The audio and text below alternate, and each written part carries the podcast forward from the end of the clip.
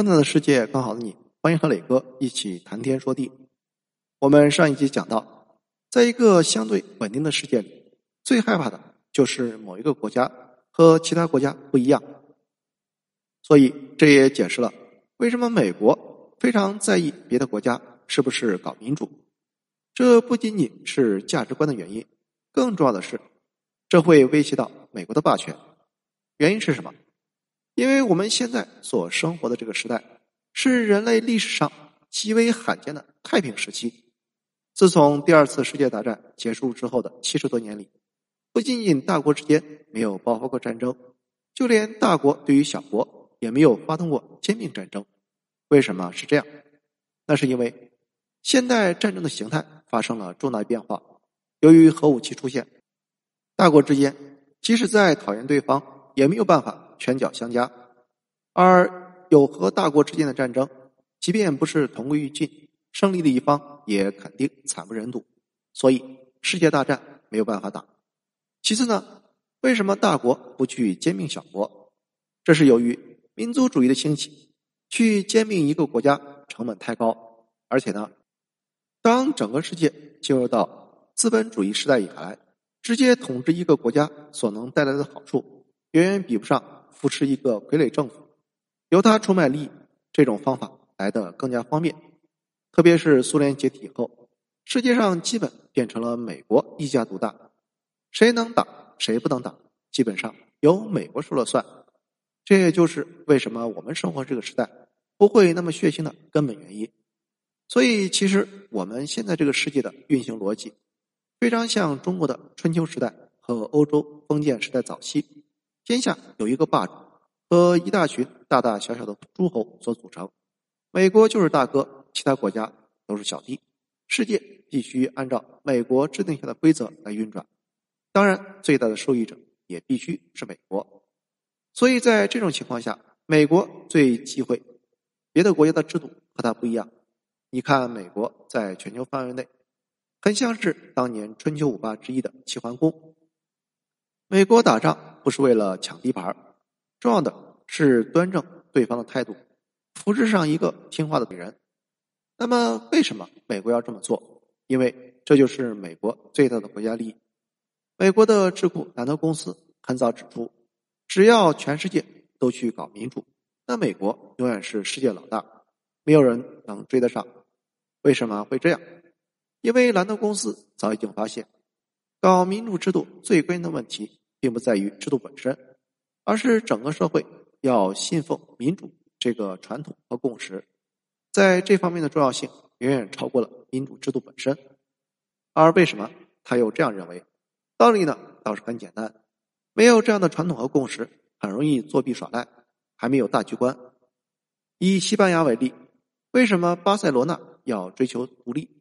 除了民族认同、历史根源之外，经济问题是一个最重要的原因。巴塞罗那人并不明白，凭什么要把他们辛辛苦苦挣来的真金白银去支援西班牙的其他贫困地区？所以，只要有政客煽动，他们理所当然的就想要独立。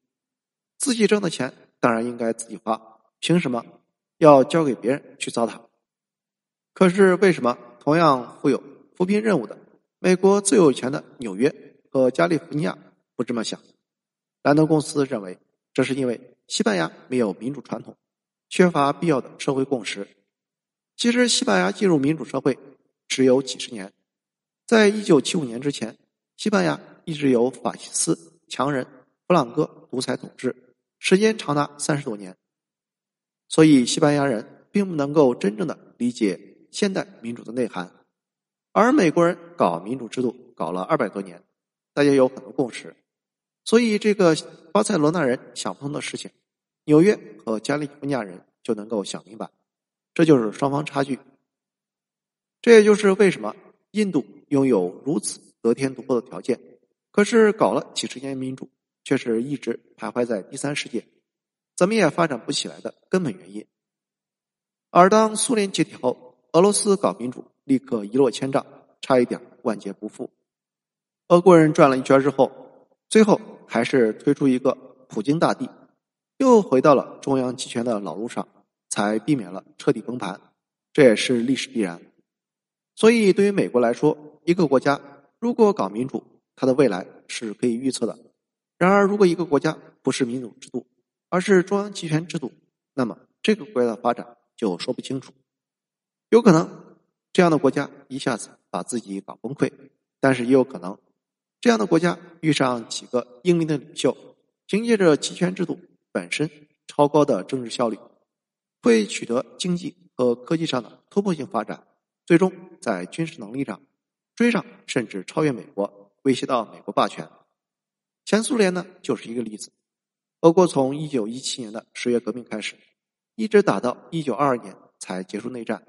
然而呢，仅仅到一九三八年内战结束后第十六个年头，苏联的国民生产总值按照美元计算已经名列世界第四；如果按照购买力计算，已经是世界第二。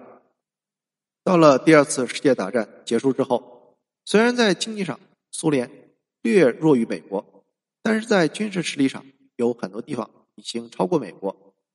苏联仅仅用了二十三年的时间，就成为了真实的超级大国。这种高效只能来源于中央集权制度下的政府，在民主社会不可想象。因此，苏联虽然最后失败，但是这样的异类非常可怕，说不定下一个。瞎打误撞，真的就能把美国取代？所以美国人随时睁大了眼睛在找敌人。所以呢，美国为什么非常在意别的国家的政治制度？这才是根本原因。听到这儿，也许有人奇怪：难道说集权制度就一定比民主制度好？可是为什么民主的美国才是世界老大？如果要这么问，那你可能没有听明白。其实上面说的例子就是告诉你，制度本身没有好的，也没有坏的，制度完全都是为了适应生存和发展需求。即便是同在一个时代里，处于不同地位的国家，有了不同的生存策略，也会发展出不同的政治制度。